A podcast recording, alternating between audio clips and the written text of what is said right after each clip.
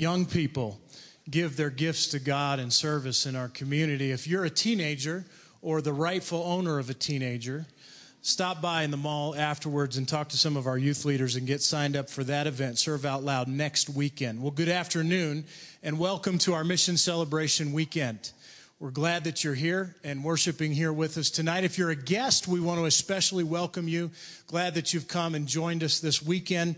Uh, if you are a guest, there's a communication card in the chair in front of you. If you could take that out and fill it out for us, it's not, no one's going to come to your house or to follow up on that. It's just a chance for us to know that you're here and to respond to any inquiries that you might have about the ministries of the church that happen throughout the week here at Timberline.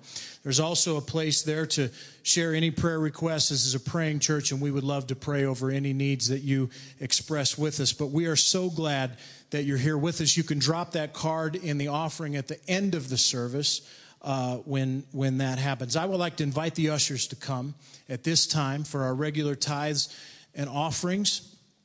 Could you bow your heads with me as we thank God for uh, his faithfulness to us? God, we, we love you. We are so grateful for your goodness to us, your faithfulness to us. And God, tonight as we give as a part of our worship, as a part of our exalting you and a part of our gratitude to you, we pray that you would take these gifts and even as we celebrate your work through us, God, that you would do exactly that, that you would take these gifts in, in ways that we couldn't imagine, that you would reach out into this community and change lives for eternity. We thank you for that. In Jesus' name, amen. Amen. Well, once a year, we set aside a weekend to celebrate all that God has allowed us to do in the last 12 months through him and through his work and missions. We also look forward to a lot of opportunities, invite you to be a part of missions here at Timberline in the 12 months to come. You likely noticed as you came in uh, today in the mall area, there's a whole bunch of those stories and opportunities of what God is doing please take your time as you leave today because there's a lot of stuff out there. You find out about upcoming trips, local ministry opportunities. We have missionaries from Colorado and even missionaries from Timberline Church that we're sending out this summer that I would love for you to meet and to get to know a little bit information about our new website, lovereaches.org. We want you to keep up with missions here at Timberline Church by by liking us on Facebook and following us on Twitter. And I don't think I've ever said that before, but, but we, we have that now, and we would love for you to check that out. There is a color coded insert in your program that is your guide to visiting the mall tables. There's a whole bunch of them as you walk out today. Please take some extra time to do that. Two things for sure that I want to make sure that you do before you leave tonight. If you've not already bought your tickets for our mission celebration dinners, one of them is Sunday night right here at 6 o'clock on the Fort Collins campus. The other is Monday night at 6 o'clock at the Windsor campus. $2 for a full Texas Roadhouse dinner and a great missions program. There's a separate kids missions program that's happening at the same time for kids up to age 12. So plan to come as a family. Tickets will sell out, so please buy them in the mall. The, the last thing is Haiti Child Sponsorship. We have committed this weekend to sponsor 100 children from the community of Dubuisson, Haiti, who are served by our partner church there, a church that we walk alongside and partners with us in ministry. Please stop by there, that table, take a look at, at one of those children and find out how you can literally change the lives of one of these kids. You know, we're taught in Scripture that it takes the faith of only a tiny little mustard seed to see miracles happen in our lives and in the lives of others. Well, we've been on the front row of a lot of miracles this year, including five families from here at Timberline who God has called to move overseas to full to serve full time in missions. I want you to meet George Cisneros. George is one of those families that we're sending out this summer. I first met George on one of our team trips in Guatemala, and it didn't take me long to realize that I was in the middle of something huge that God was doing in George's life and in the life of his family. George, what in the world has led you guys into such a major journey of obedience? That's a good question. I think from the outside, it probably looks like last November I went on this short term missions trip came back and decided to be a full time missionary. But that's not really what happened. Uh, about a year ago, I actually stopped praying. Um, was dealing with some things and decided, you know what? I'm not going to pray for safety anymore. I'm not going to pray for success. and comfort, um, I really decided I was going to pray for uh, just, I just wanted to know God and I wanted to love God completely. And so I prayed to fall deeply in love with God. Through that prayer, uh, after a few months, my wife and I uh, were praying, and we were convicted, and we were called to do four things. We were called to start tithing. It was something that we weren't doing. We were doing kind of when we wanted to, uh, or when we felt we could. We were called to honor the Sabbath. We were called to stop eating at restaurants for a year and to stop buying things for a year other than consumable items. So we were starting be, to be prepared even a year ago. Um, after that, I went on the short term mission trip to Guatemala uh, in November. And during that trip, we had the opportunity to visit some young uh, kids at a feeding center. Walked into this feeding center, and there were almost 200 kids praising and worshiping God. All their hands were up in the air like I've never seen before. It was absolutely amazing. And I kind of took a step back. And you know, those times in your life when you know where you were when something big happened? Back in November, uh, at about 1.30 in the afternoon in Guatemala City, I realized at that moment, at that moment, I had fallen completely in love with Jesus Christ. And that's how our trip started. Praise God. Praise God.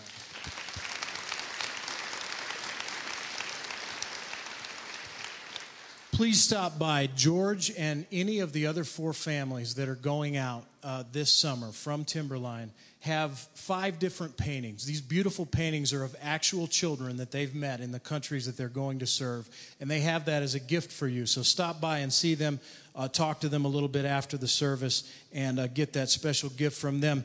There is, uh, as a part of this special weekend, we're taking two offerings, and so at the end of the service, uh, we will be taking a, a, special missions offering, and all of the funds from that offering will go to support God's work through Timberline in this community and around the world. And a portion of that will go to support these families and to help to launch them out.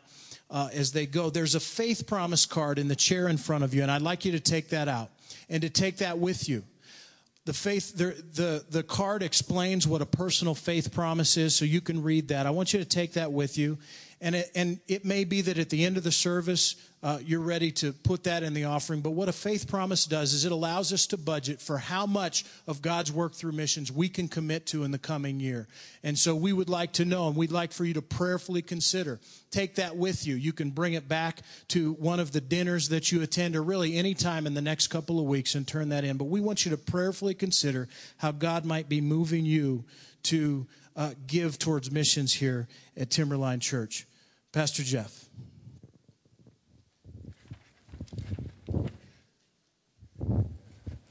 Thanks, Mark. Good evening, everybody. I wasn't expecting that, hence, I did not spring across the platform with the stealth of a gazelle. Why don't we say thanks to George and to uh, uh, Mark for all that they're doing? That's, that's great. Well, it's really great to see you tonight, uh, sharing in this great missions weekend. And also, we are continuing in our series, Eyewitness News. We're thinking about Mark's Gospel. How many of you were here last weekend? Raise your hand if you were here. That's great. How many of you are here this weekend? Uh, last weekend, we were looking at Jesus getting into trouble with the religious crowd because uh, he was healing on the Sabbath. And uh, as we're going to see, as we think about this message, got stress, this is a period, uh, this episode in Mark 3 is a period where Jesus really entered into a, a, an extreme period of stress. So let's jump right in and have a look at Mark 3 and, and verse 7. Jesus withdrew with his disciples to the lake, and a large crowd from Galilee followed. When they heard about all he was doing, many people came to him from Judea Jerusalem, Idumea, and the regions across the Jordan and around Tyre and Sidon. Because of the crowd, he told his disciples to have a small boat ready for him to keep the people from crowding him, for he had healed many, so that those with diseases were pushing forward to touch him. Whenever the impure spirits saw him, they fell down before him and cried out, You are the Son of God. But he gave them strict orders not to tell others about him. Jesus went up on a mountainside and called those he wanted, and they came to him. He appointed 12 that they might be with him and that he might send them out to preach and to have authority to drive out demons. These are the twelve he appointed Simon, to whom he gave the name Peter, James, son of Zebedee, and his brother John. To, to them he gave the name that was unpronounceable, which Boanerges, which means sons of thunder, Andrew, Philip, Bartholomew, Matthew, Thomas, James, son of Alphaeus, Thaddeus, Simon the Zealot, and Judas Iscariot, who betrayed him. Stress. Anyone here ever experienced stress? I wonder what stresses us out. I wonder what stresses you out. It might be overdue bills that are waiting to be paid. It might be being misunderstood in communication. It might be driving. It might be emails. It might be the workplace. Uh, somebody uh, did a survey just a few years ago in America and discovered just five years ago that 11 million people in America said that they were stressed out almost continually at work. And I don't know how they figure these, these stats out, but they, they think that that number has tripled in the last uh, three years. 75% of the general population in the US say that they experience some stress about every two weeks. I don't know what stresses you out. Maybe you get stressed by being asked stupid questions about stress by a preacher on a Saturday evening. Uh, one person dis- defines stress like this uh, he said, Stress is the confusion created when one's mind overrides the body's basic desire to choke the living daylights out of some jerk who desperately deserves it. Uh, another one said, Stress is when you wake up screaming and you realize you haven't fallen asleep yet. I, I really like that. God's stress, certainly we have. And it's ironic, really, isn't it? Because we're living in a culture where we've got labor saving devices. Uh, where we have technology like never before, where the most common public posture in 2012, let me act it out for you, it goes like this. It seems like most people in our world these days seems to they seem to they're out to dinner together and they're they're, they're doing this. Uh, they have the opportunity to communicate with those with whom they're sharing dead chicken, but they prefer to do this. And of course, uh, we all experience moments of stress, and sometimes I discover in my own life, as you know too well, my stresses are created by my own ineptitude. I'm gifted in that area. I was in Texas a few weeks ago, and a gentleman gave me a pen made out of a bullet. Only in Texas would such a gift be forthcoming. And he said, But don't take it with you through airport security.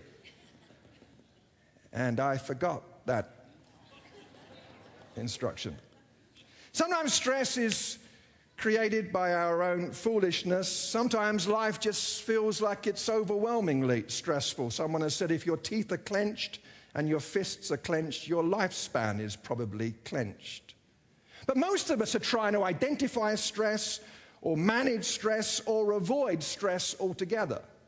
But there's something really interesting here in, in Mark's gospel. Because as I've said, Mark is describing a stressful season in Jesus' life. He is being crushed physically by the crowds. So many people are showing up the NIV says that they are crowding him. The word means to crush him. And then Mark says they're pushing forward to touch him, they're pressing upon him.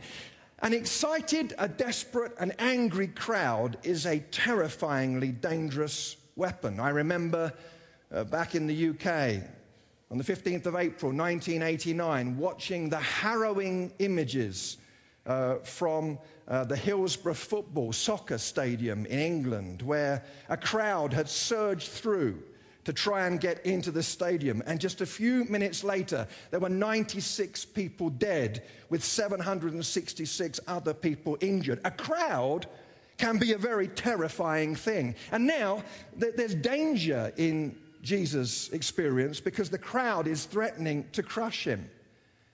He's experiencing conflict, he's being criticized. He's experiencing the emotions of being surrounded by all of these stories and these terrible needs of so many people who were oppressed physically and spiritually.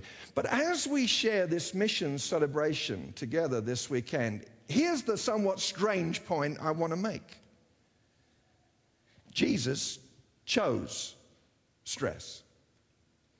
Jesus deliberately chose to live a life and an experience because of his mission that involved pressure and stress.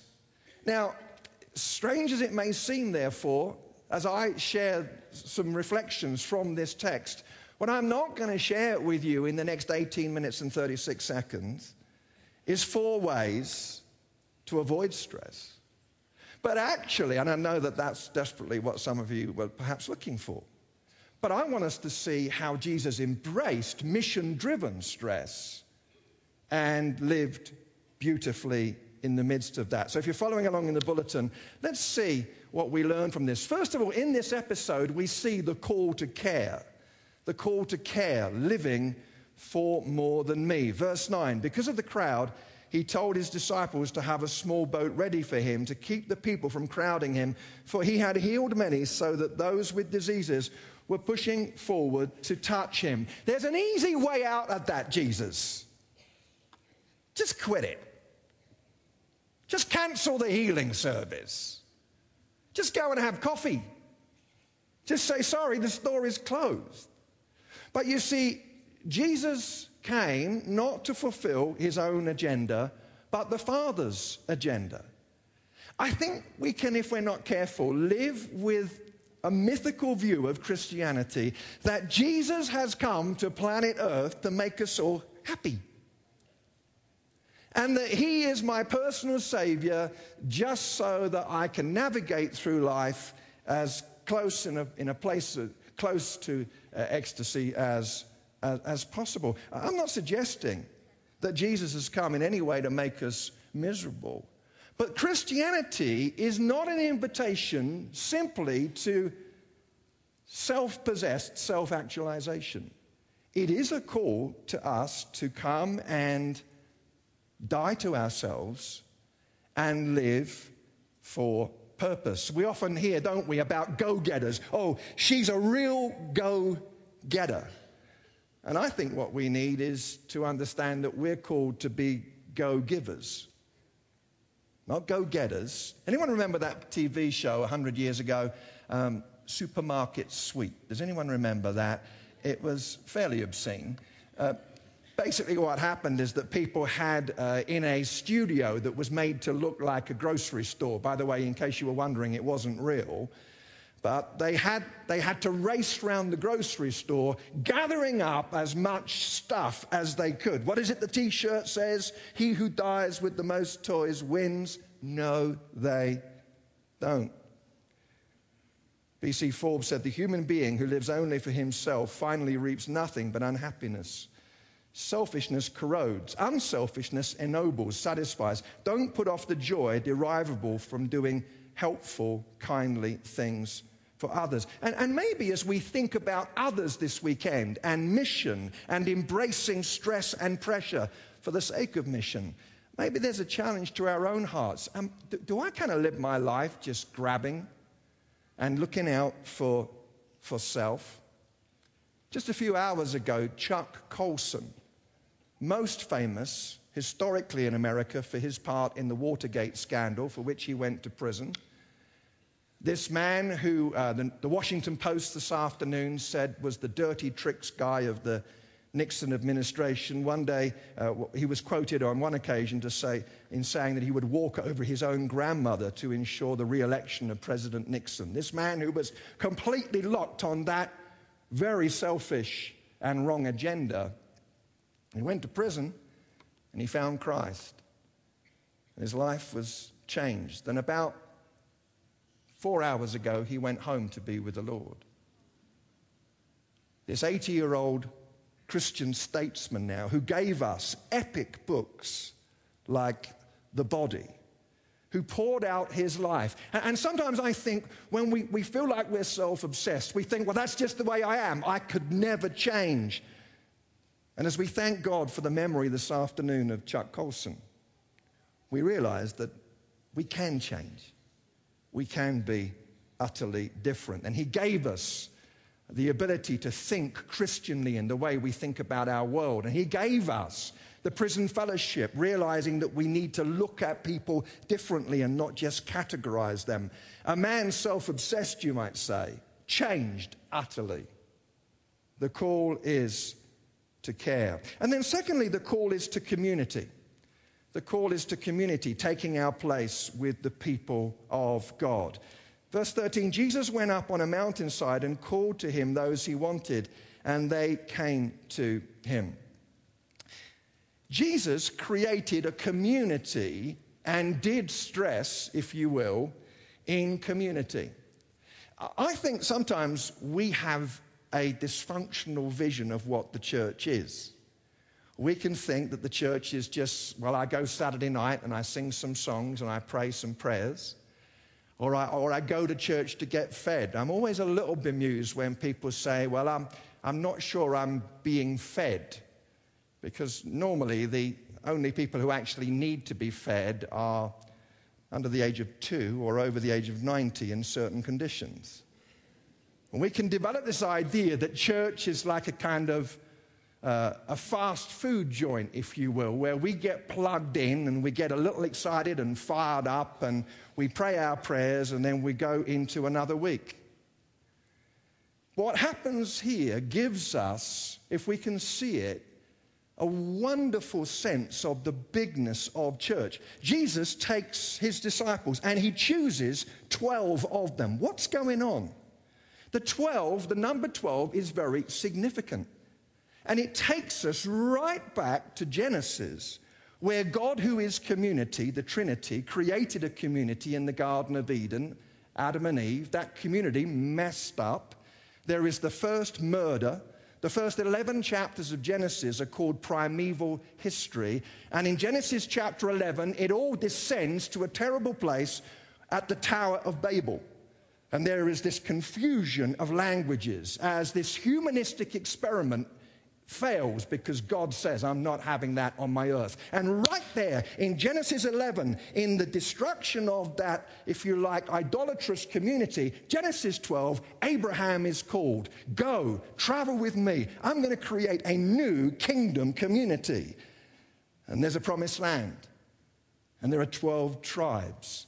And Israel is created to be a model community in the earth, to demonstrate to the earth what living life with God looks like. So now, as Jesus takes 12 to the mountain, we get immediately the understanding that something epic is taking place as a new Israel is being created. It's interesting, isn't it? At least to me, the day of Pentecost is not only about speaking in tongues and power but on the day of Pentecost, the birthday of the church, the confusion of the Tower of Babel is reversed. And suddenly the confusion is replaced by understanding. Aha! The kingdom people are in business again, and clarity and understanding is breaking out everywhere. In other words, folks, thank God for church, but let's realize the bigness of what we're part of. That's why I want to suggest to one or two of us to stop attending Timberline. And I can see some of you slapping the side of your head right now, saying, What do you mean by that? Well, if you've only been here a couple of times, then you keep on attending. But for some of us, you know, it might be that we've been around for a while, but we're still attending. And it's time for us to quit attending and really be joined in heart together in this big thing called the church. You know, because I occasionally talk about them when temptation comes upon me. I've got two grandchildren now. They're, they're, they're at genius level. Stanley's three, he's in medical school already. It's staggering. It was his birthday a couple of weeks ago, and I couldn't be there. And I called Stanley. I said, How you doing, Stanley? He was having a big Buzz Lightyear party. He was dressed up as Woody, the cowboy. Am I making any sense to anybody? And I said, this little boy, th- this little English boy, he's three years old. I said, how you doing, Stanley? He said, I'm fine, Grandad. He said, I'm just waiting for my guests to arrive. yeah, jolly good. Well done. I am not attending the Lucas family. I'm joined to the Lucas family. It's a heart thing. And as we get a big vision of the church, some of us, let's, let's quit attending and be joined in heart. And then, thirdly, there's a call to identity here, a call to identity, affirming our authority in Christ. Look at verse 14. He appointed 12 that they might be with him and that he might send them out to preach and have authority to drive out demons. I met a couple of English chaps this week for the first time, and I had a pretty rough time, I've got to tell you, with them.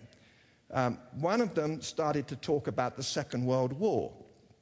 And he looked across the table at me and he said, You remember, Jeff, rationing during the war?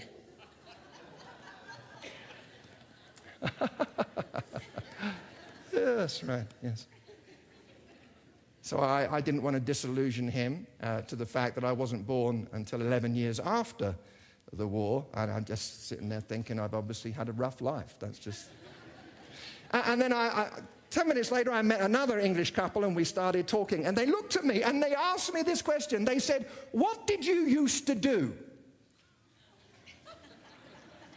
right. Now I'm in the stage of having once done something.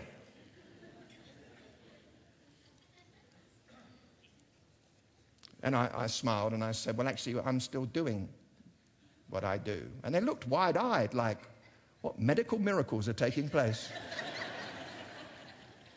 they didn't know the, the, truth about my age. It's one thing for someone else to not know who you are, it's really rough if you don't know who you are.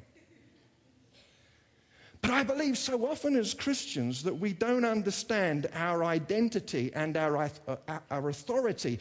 When we think about missions this weekend, we're not just a bunch of do gooders who are trying to do nice stuff around the world, but we come as people who want to take the authority that we have in prayer and compound that with the call that we have to proclaim and compound that with the authority that we have to confront evil wherever it's manifested in the earth. We're not just a bunch of do gooders, but we are missional people given authority by God. By the way, if, if you want to study something this week, study that verse 14 because it's a great description of what balanced Christianity should be. That we might be with Him, that we're sent out to preach, and that we have authority. Some Christians are all relationship with Jesus and all church going, but they don't do anything with it. And some Christians are all action and busyness and running around, but they don't have any relationship with Jesus. There's a very balanced trinity, if you will, of what it means to be a disciple there. Well, the last thing I want to say to conclude is that here is the call of the ordinary. We see flawed people can change the world. The call of the ordinary flawed people change the world. Verse 16 These are the twelve he appointed Simon, to whom he gave the name Peter, James, son of Zebedee, and his brother John. To them he gave the name Boanerges, which means sons of thunder. Did you know that Jesus had a large group to pick from? In Luke chapter 6, we, realize, we, we see there that he took a group of disciples with him and he chose 12 of them out of that group. I wonder what that felt like. Did you ever go through that torturous experience that I went through in high school when it was the time for the picking of the teams? And they got two stunning, handsome or beautiful athletes as the team captains. And they lined you up for this parade of shame. Now, of course, I was in England at the time, so it wasn't American football or, or baseball. It was, it was soccer, God's game. But it was, it was, I can remember, I wasn't a Christian then, but I remember praying about it. I remember saying, Oh God, if you are there, I will do anything. I will be a martyr for you. If I could just be picked at least before the last three are picked. Because you know what happens. You know, they, they, they, they take the real, you know, the real muscly, fine physique people, you know, like I'm, like I'm modeling right now. Thanks for your support. And then uh, we'll take him. We'll take him. We'll take him. And you're standing there going, please.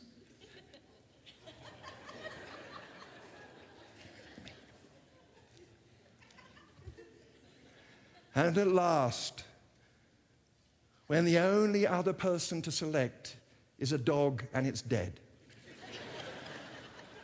they go, Oh, well, well yeah, come on, Lucas. We'll have you on our team to make it fairer for the other side. I don't know what it felt like, but the team that Jesus picked, can I just say this? It's flat out odd. You've got Simon Peter, who ran around with his mouth in gear and his brain in neutral a lot of time. You've got Andrew, the great networker. You've got James and John. I love this. Boanerges. The Greek Orthodox Church calls them, or calls John the thunder voiced.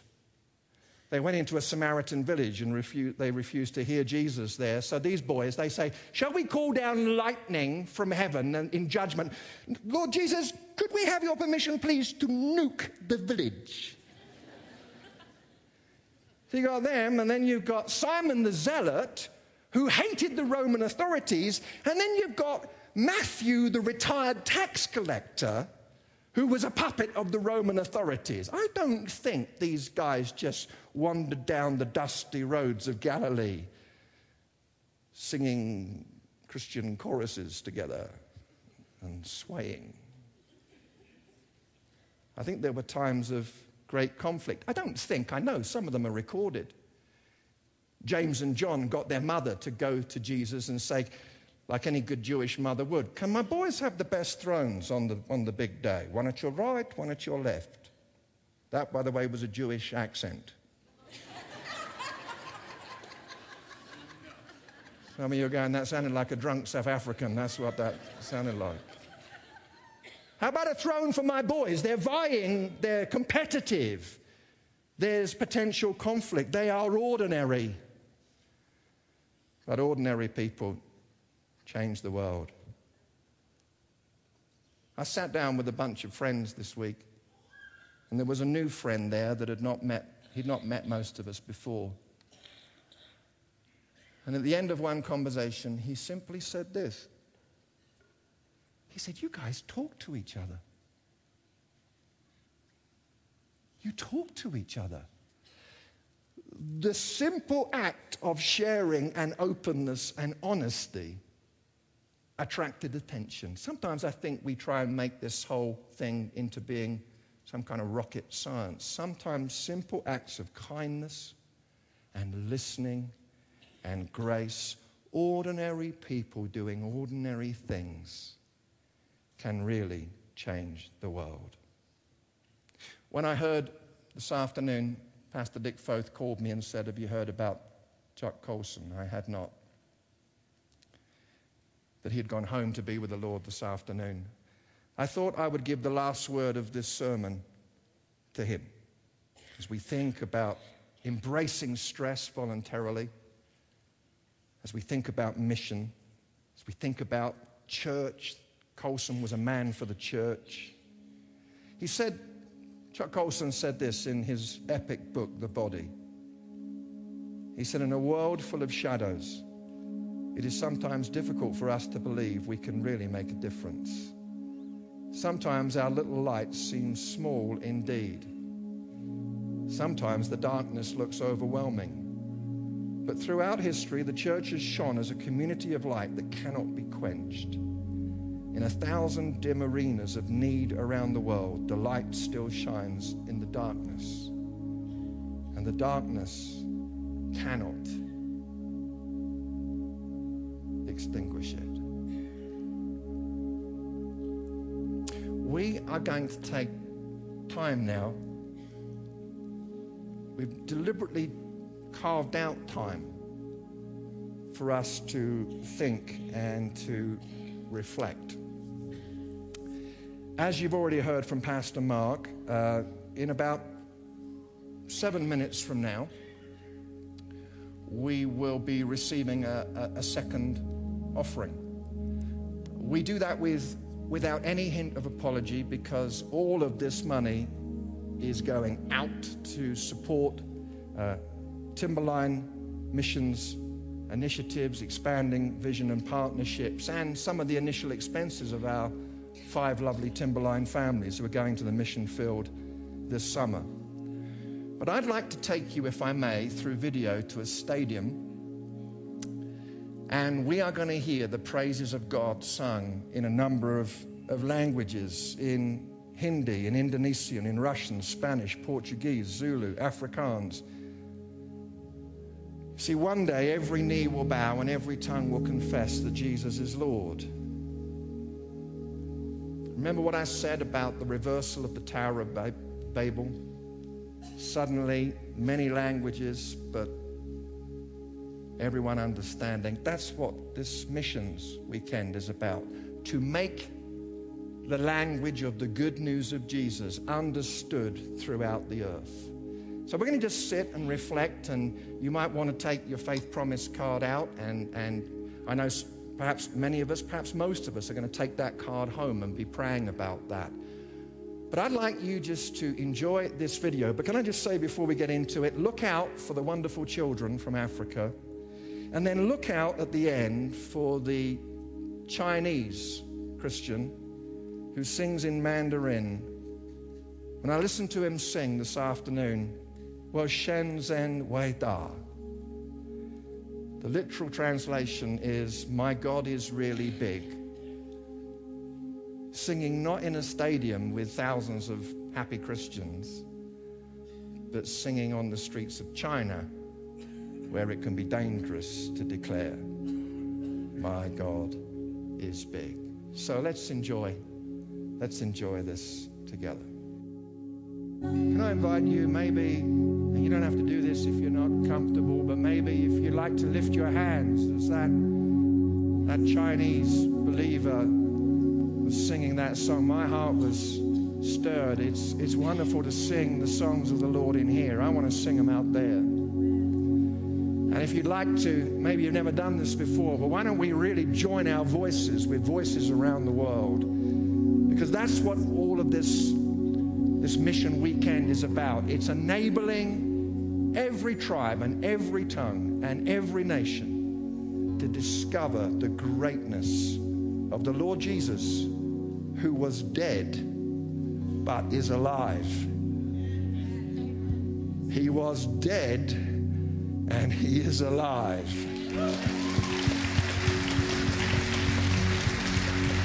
So let's sing. Let's sing the refrain. And however you want to worship, be free to worship. How great is our God.